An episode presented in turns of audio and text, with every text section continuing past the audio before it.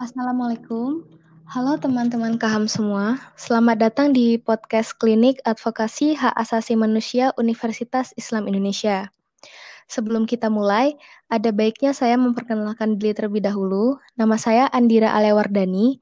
Saya merupakan anggota Klinik Advokasi Hak Asasi Manusia Universitas Islam Indonesia dari Divisi Pendidikan. Jadi, pada podcast kita kali ini, saya akan berbincang dengan narasumber kita untuk berbagi pandangan dan pengetahuan mengenai bagaimana sih hak asasi manusia itu sebenarnya secara umum dan siapa yang berperan di dalamnya. Pada segmen podcast kita kali ini, kita memiliki tema aktor nasional dan internasional dalam HAM. Berbicara mengenai tema kali ini, aktor dalam hak asasi manusia itu terdapat sangat beragam, mulai dari negara dan pemerintah, hingga aktor yang bersifat non-negara atau disebut sebagai individual dan organisasi internasional atau institusional. Dalam konteks hak asasi manusia, negara menjadi subjek hukum utama karena negara itu merupakan entitas yang bertanggung jawab untuk melindungi warga negaranya. Namun, seiring berkembangnya hukum HAM dan berkembangnya pula pengaturan mengenai aktor-aktor HAM, dikarenakan hak asasi manusia ini merupakan suatu konsep hukum modern yang membedakan secara tegas antara pemangku hak, right holder, dan pemangku kewajiban, yaitu duty holder yang mana pemangku kewajiban ini mempunyai kewajiban untuk memenuhi hak-hak seorang pemangku hak atau right holder. Namun tentunya aku nggak akan membahas tema ini sendiri ya pada podcast kita kali ini karena kita mengundang narasumber yang tentunya pasti teman-teman kaham semua kenal narasumber kita kali ini. Langsung saja kita sambut narasumber kita kali ini yaitu uh, Yusril Asas Asaduddin Mukaf selaku Direktur Klinik Advokasi dan Hak Asasi Manusia Universitas Islam Indonesia. Halo ya. Yusril, gimana kabarnya? Halo, halo. Baik, baik Mbak Ara. Yang santai dong. Ini kayak sorry, Kita santai, kita coba santai lagi ya. Sebelumnya makasih banyak Yusril mau ya berbincang bareng gitu loh di podcast kita kali ini yang sebelumnya yeah, tema yeah. kita itu mau bahas tentang aktor nasional dan internasional dalam HAM. Sebelumnya uh, Iya, iya, gimana ini? Gimana ini? aku aku bahas apa ini? eh, sebelumnya nih Yusril, kita nih kan tema kita ini membahas tentang aktor nasional dan internasional HAM. Yang mana mm -hmm. aktor dan aktor uh, aktor-aktor HAM itu sebenarnya siapa sih gitu loh yang mana mm -hmm.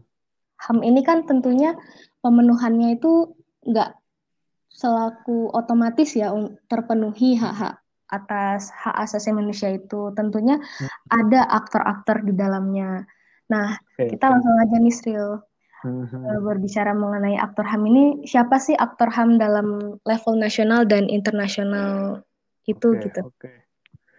Uh, eh, kalau berbicara aktor ya, berbicara aktor itu berarti kita berbicara masalah subjek hukum hak asasi manusia, begitu ya? Kalau yeah. teman-teman di Fakultas Hukum UI kemarin kan semester semester 3, semester 4 itu kayaknya udah ambil hak asasi manusia. Dan itu memang uh, tidak jauh dari bagaimana kita mengetahui subjek hukumnya itu dari hukum internasional. Karena memang hak asasi manusia sendiri dasar teorinya itu uh, dari De Declaration of Human Rights ya DUHAM. Dari situ dan di situ juga banyak sekali konvensi-konvensi yang pada akhirnya uh, membahas tentang yaitu tadi yang sudah diobrolin diomongin uh, Mbak Ara tadi di awal mm-hmm. siapa saja benar mbak Ara memang ada uh, dua dua apa namanya dua dua subjek hukum ya subjek hukum. Antara pemangku kewajiban dan juga pemangku uh, hak di dalam subjek hukum hak asasi manusia itu sendiri. Dan uh, di dalam pemangku kewajiban itu ada aktor uh, negara dan juga ada aktor non negara lalu di pemangku haknya itu ada hanya ada aktor non negara. Kenapa pada akhirnya negara ini hanya ada di pemangku kewajiban itu kan akhirnya jadi pertanyaan ya Mbak Era ya. Iya. Uh, karena negara ini mempunyai wewenang, mempunyai wewenang yang artinya mempunyai wewenang untuk kebijakan-kebijakan untuk para masyarakatnya dan juga uh, mempunyai wewenang untuk mendapatkan uh, uh, melakukan ya melakukan uh, kebijakan yang sudah diarahkan oleh uh, Mahkamah Internasional atau PBB itu tadi. Gitu. Secara detailnya untuk pemangku kewajiban sendiri yang aktor negara ya negara itu sendiri dan uh, pemangku kewajiban yang aktor negara itu ada tiga mbak. Yeah. Yang pertama uh, korporasi multinasional, yang kedua kelompok bersenjata, yang ketiga itu individu. Lalu uh, yang pemangku haknya itu ada uh, dua. Yang pertama individu itu sendiri, lalu yeah. yang kedua ada kelompok lain. Kelompok lain ini maksudnya selain uh, ini ya generasi ketiga ya ini ini ini mengarah kepada teori uh, asasi manusia generasi ketiga ketika uh -uh. memper, ketika memperkenalkan hak-hak kelompok yaitu uh -huh. hak uh, untuk refugees, indigenous people dan minorities. Ya. Yeah, yeah. Refugees itu uh, apa namanya ini? Uh, apa refugees? Refugees itu uh, macam apa ya? Pengungsi, pengungsi. Apa ya? Pengungsi, pengungsi, uh -huh. pengungsi minoritas, terus sama orang-orang pribumi. Itu kelompok-kelompok lain hak asasi manusia generasi ketiga itu. Seperti itu secara secara teoritis. Uh, dan mengapa pada akhirnya oh tadi sudah saya jelaskan ya mengapa pada akhirnya negara sendiri itu uh, menjadi subjek utama ya. Uh, uh, uh. Ya pertama karena uh, uh, negara itu mempunyai wewenang kebijakan-kebijakan dan juga uh, sebenarnya negara sendiri uh, merupakan entitas utama ya untuk uh, mempunyai kewajiban untuk melindungi, menegakkan dan memajukan hak asasi manusia. Namun uh, secara dewasa ini ya problematika uh, hak asasi manusia itu kebanyakan pelanggaran pelanggarannya itu di uh, sebabkan oleh negara itu sendiri. Entah dengan tindakan secara langsung, eh, dengan tindakan-tindakan termasuk pelanggaran HAM terhadap negara warga negaranya ya, dan juga warga negara lain, atau uh, secara tidak langsung uh, karena kebijakan ekonomi politik dari nasional atau uh, multinasional kayak gitu, mbak. Nah, kita ini kan uh, lagi membahas aktor-aktor HAM nih, yang mana sebelumnya hmm. Yusril juga udah bilang bahwa negara itu merupakan suatu entitas utama atau subjek utama dalam pemenuhan atau pemenu uh, yang mempunyai kewajiban gitu untuk benar, mempunyai benar. Uh, untuk memenuhi HAM ini dan di samping hmm. negara juga ada non negara juga kan yang merupakan aktor dalam pemenuhan HAM ini. Nah, benar, yang selanjutnya itu Yusril yang membedakan an kewajiban antara negara dan non negara itu apa sih gitu loh? Maksudnya yang menjadi kewajiban utamanya itu apa pembedaannya gitu? Nah, pembedaannya itu dari sisi bagaimana pelanggaran HAM itu terjadi. Artinya uh, seperti ini uh, penegakan pemajuan hak asasi manusia itu kan uh, terikat ya dengan, dengan bidang ekonomi politik ya, khususnya di suatu negara. Misalnya kayak uh, artinya seperti korporasi multinasional. Nah ini kan satu hal yang apa uh, kepentingan investasi perusahaan uh, multinasional di terutama di di negara-negara berkembang ya.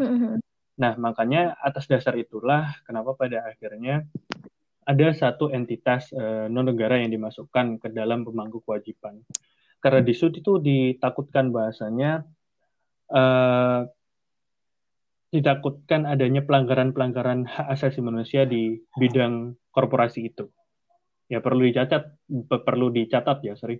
uh, perlindungan, penegakan dan pemajuan hak asasi manusia itu uh, terikat erat dengan kebijakan di bidang ekonomi dan politik. Nah ini makanya ada satu uh, poin dari non negara itu dimasukkan dalam konvenan-konvenan itu yaitu subjeknya adalah korporasi multinasional.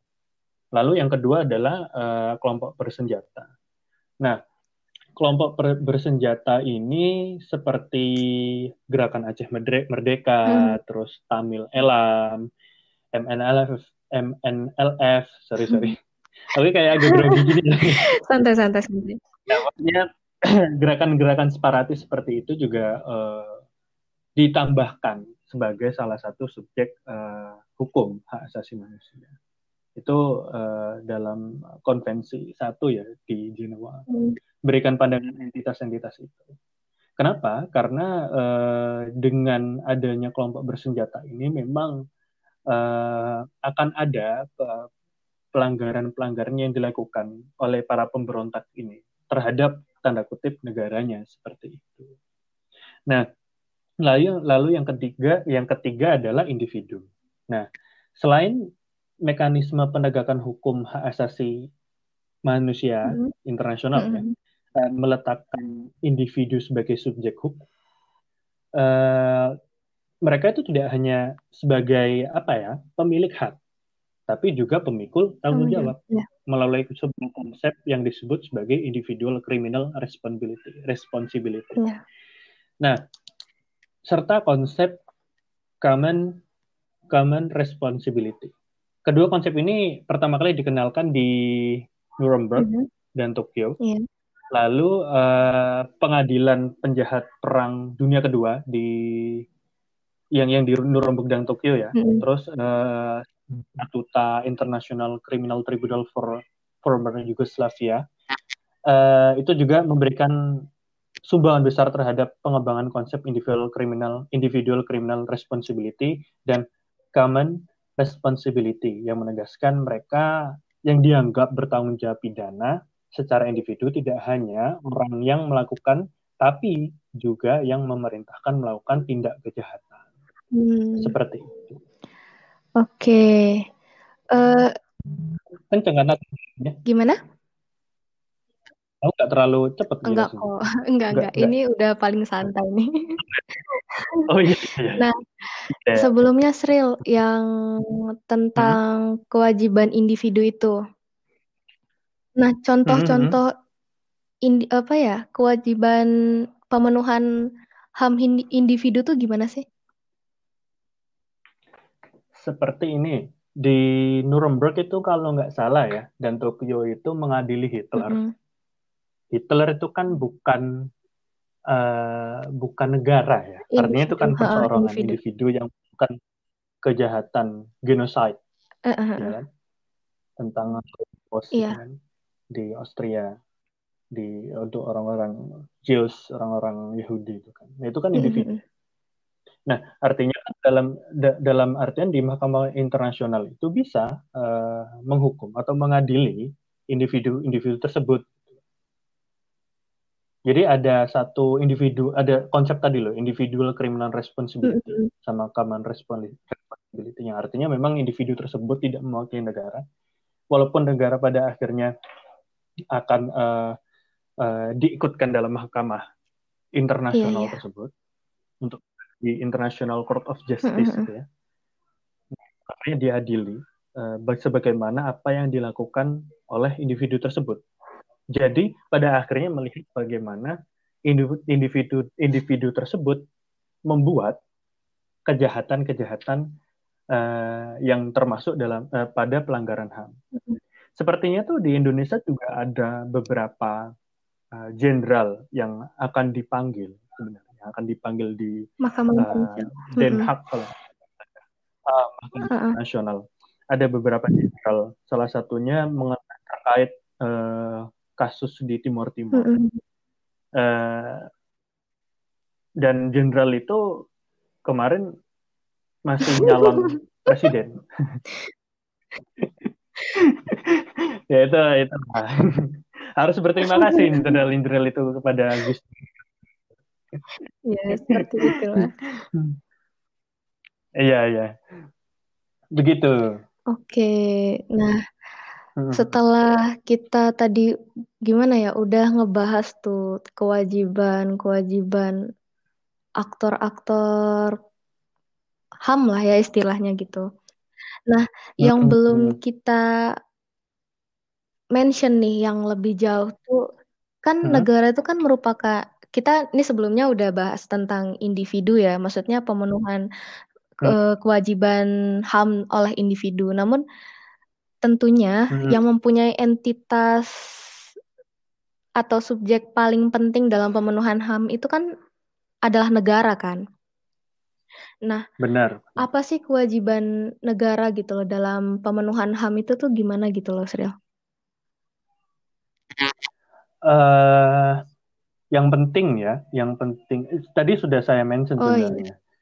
Eh, dalam entitas utama untuk eh, dari negara itu ya jelas untuk melindungi, menegakkan dan memajukan hak asasi manusia gitu loh. dan juga pemenuhan-pemenuhan hak Mm-mm. lain yang artinya ada berapa delapan hak unsur hak yang memang harus dipenuhi oleh Mm-mm. negara hak untuk hidup hak untuk hak untuk hidup hak untuk eh, mendapatkan kesehatan terus hak untuk berbudaya hak untuk berpendidikan layak hak untuk eh, bekerja mendapatkan pekerjaan dan lain-lain itu sebuah eh, apa namanya hak-hak yang harus dipenuhi oleh negara dengan kebijakan-kebijakan yang mereka eh, buat. Apa namanya yang mereka, yang mereka buat benar sekali. Nah, di antara kewajiban-kewajiban pemenuhan HAM oleh negara itu ada nggak sih Sril yang harus dipenuhi secara aktif atau dipenuhi secara pasif yang artinya nggak boleh diganggu gugat gitu oleh negara gitu. Nggak bisa diganggu gugat gimana? jadi kan sepengetahuanku itu kan negara itu mempunyai Hmm, apa ya? Sebagai aktor HAM itu dia ada kewajiban untuk memenuhi secara aktif dan memenuhi hmm, dalam hmm. artian secara pasif itu dia tidak boleh mengganggu gugat gitu hak-hak tersebut. Nah, itu kamu bisa jelasin nggak apa-apa aja gitu? Apa-apa aja eh, Mm-mm. hak-hak itu.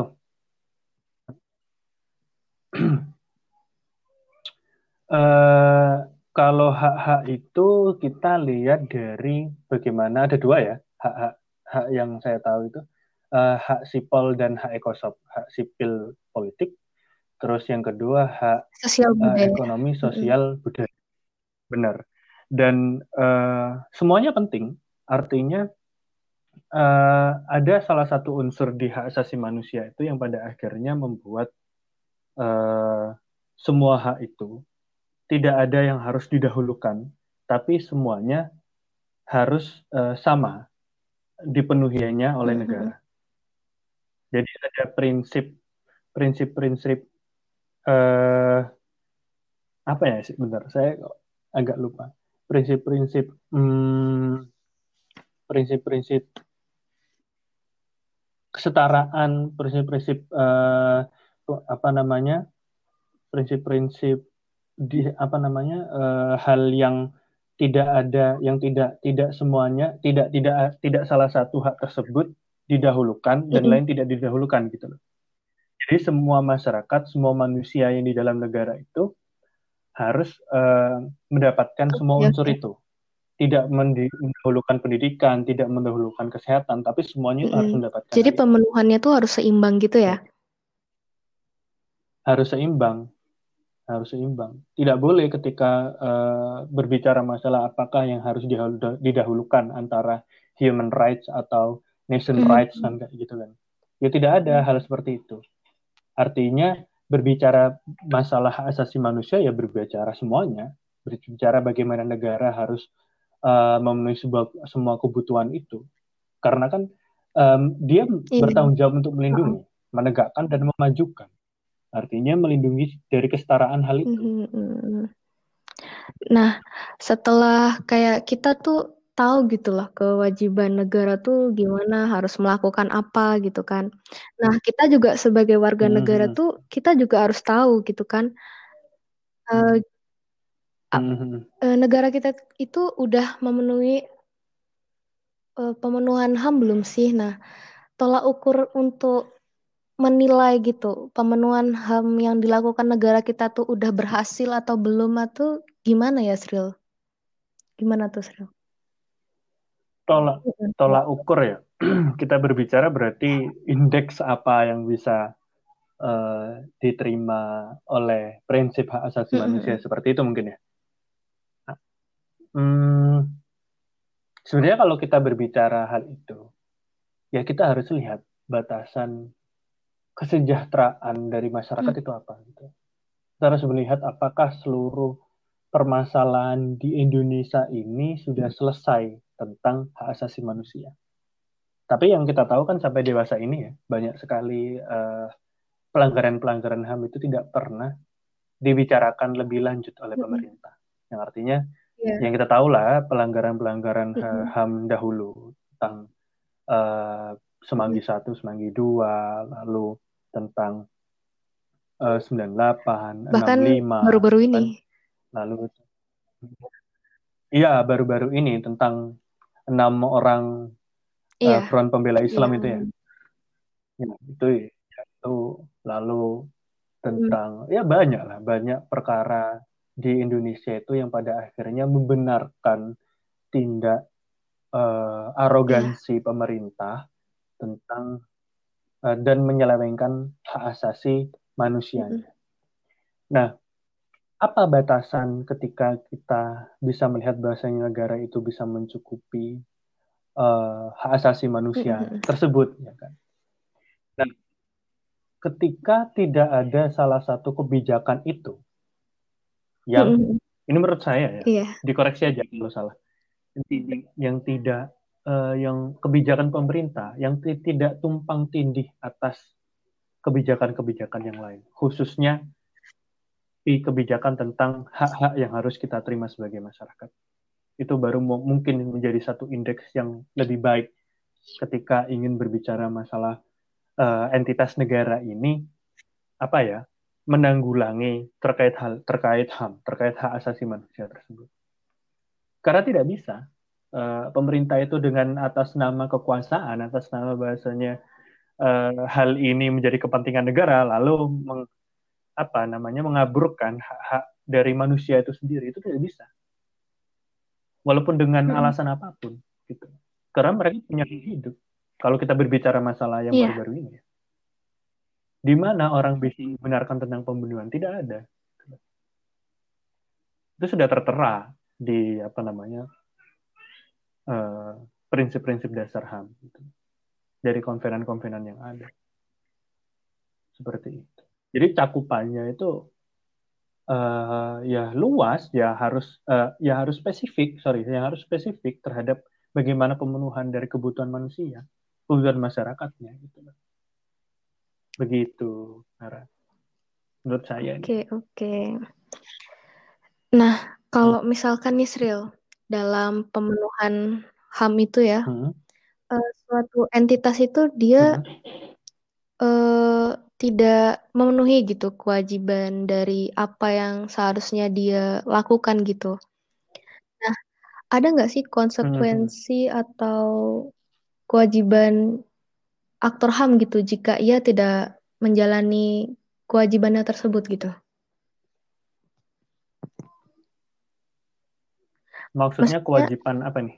Untuk mm -mm, kalau jadi tidak memenuhi. apa gitu konsekuensi aktor HAM ini jika dia tuh nggak menjalani kewajibannya tersebut gitu?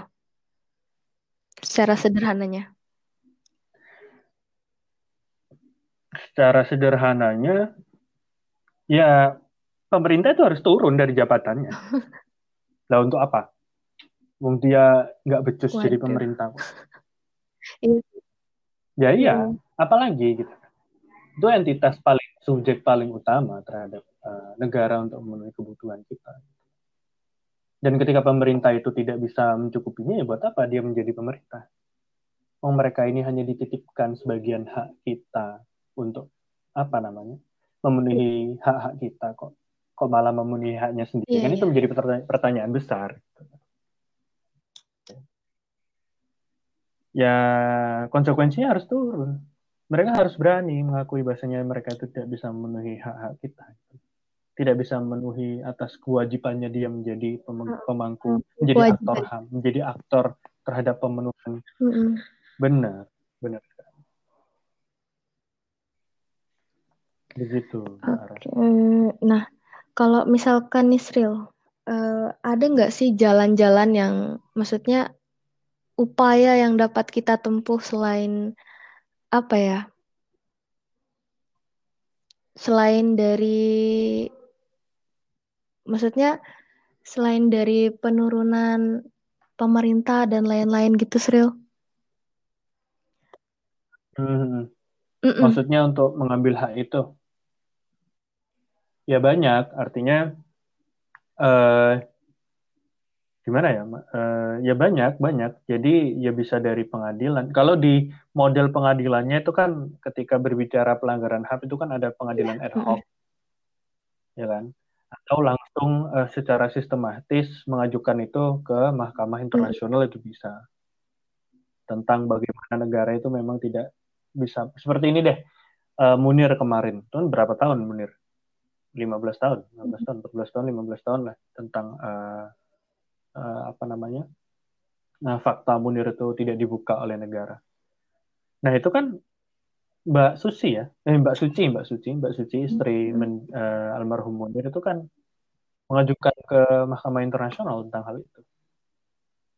Dia ya dengan teman-teman NGO, teman-teman LBH uh, mencoba untuk menguak bagaimana negara ini sangat arogan gitu loh terhadap uh, uh, terhadap bagaimana menyelesaikan permasalahan di negara itu sendiri seperti itu. Ada mekanisme uh, dengan menggugat pemerintah uh, dengan uh, berbagai macam metode ya di pengadilan kalau memang negara tidak bisa memberikan uh, apa memberikan satu jawaban yang bisa uh, dengan organisasi internasional atau secara pribadi mengajukan uh, perkaranya ke hadapan pengadilan internasional seperti itu.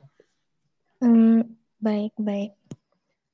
Uh, setelah dari awal ya kita bahas bahwa uh, siapa sih aktor aktor ham itu bahwa aktor ham itu sebenarnya hmm. ada banyak gitu, mulai dari negara dan non negara yang mana non negara itu juga hmm.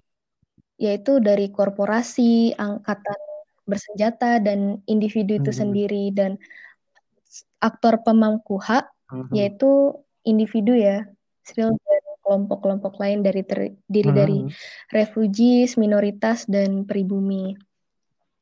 Nah, bahwa kita hmm. apa ya? Setelah kita rangkum gitu bahwa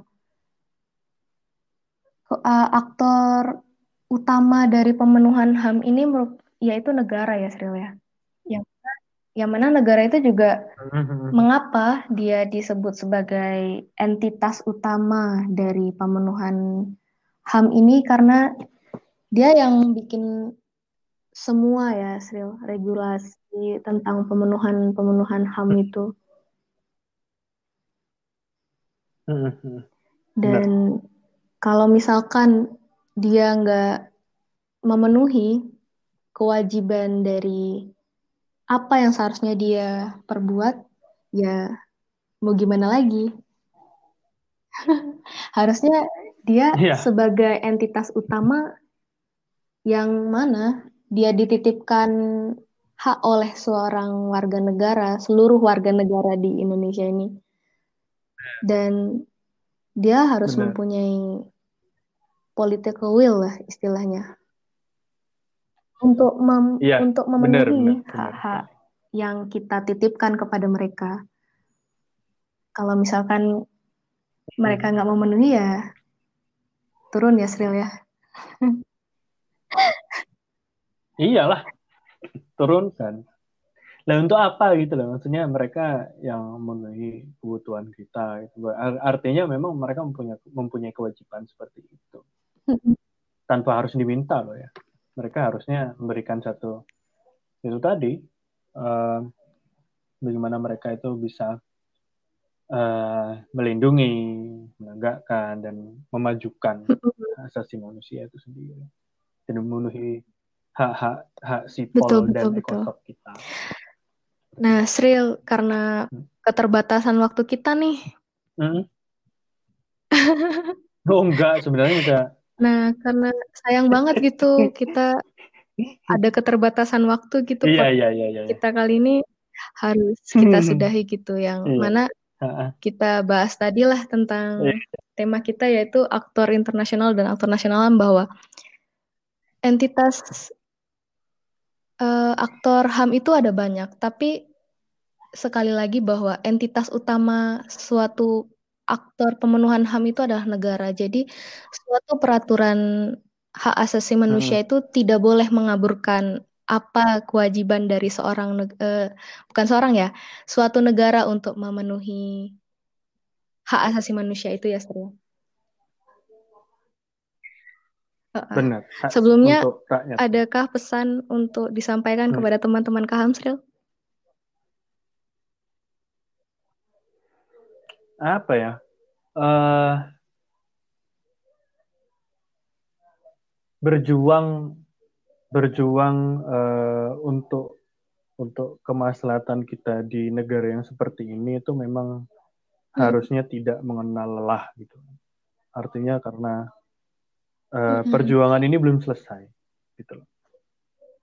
Kita hidup di negara yang memang tidak tidak pernah sekalipun membicarakan tentang rakyatnya dan kepentingan rakyatnya. Yang pada akhirnya beranikan diri untuk tetap berdiri uh, terhadap apa yang kamu yakini itu benar seperti itu.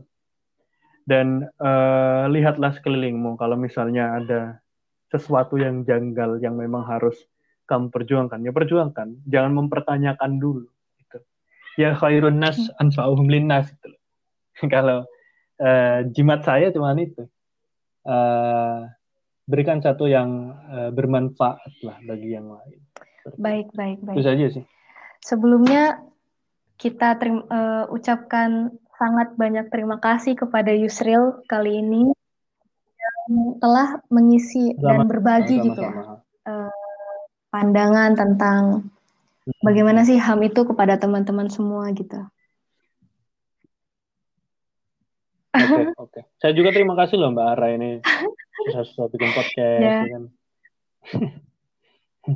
Sama-sama gitu. Ya, kan? ya kita di sini juga berbagi ilmu kan, Sril. Iya, benar. Oke, teman-teman, eh, itu yang bisa kami sampaikan pada podcast Kaham kali ini bahwa saya selaku pod, eh, pengisi podcast kali ini juga meminta maaf jika ada kekurangan dan kesalahan bahwa setiap manusia juga pasti memiliki kekurangan. Uh, semoga podcast yang aku dan yeah. Yusril bawakan kali ini juga mem membawa manfaat lah bagi kalian juga yang mendengarkan gitu. Hmm bahwa ya begitulah lebih kurangnya panas maaf ya. assalamualaikum warahmatullahi iya, wabarakatuh iya, iya, iya. Waalaikumsalam warahmatullahi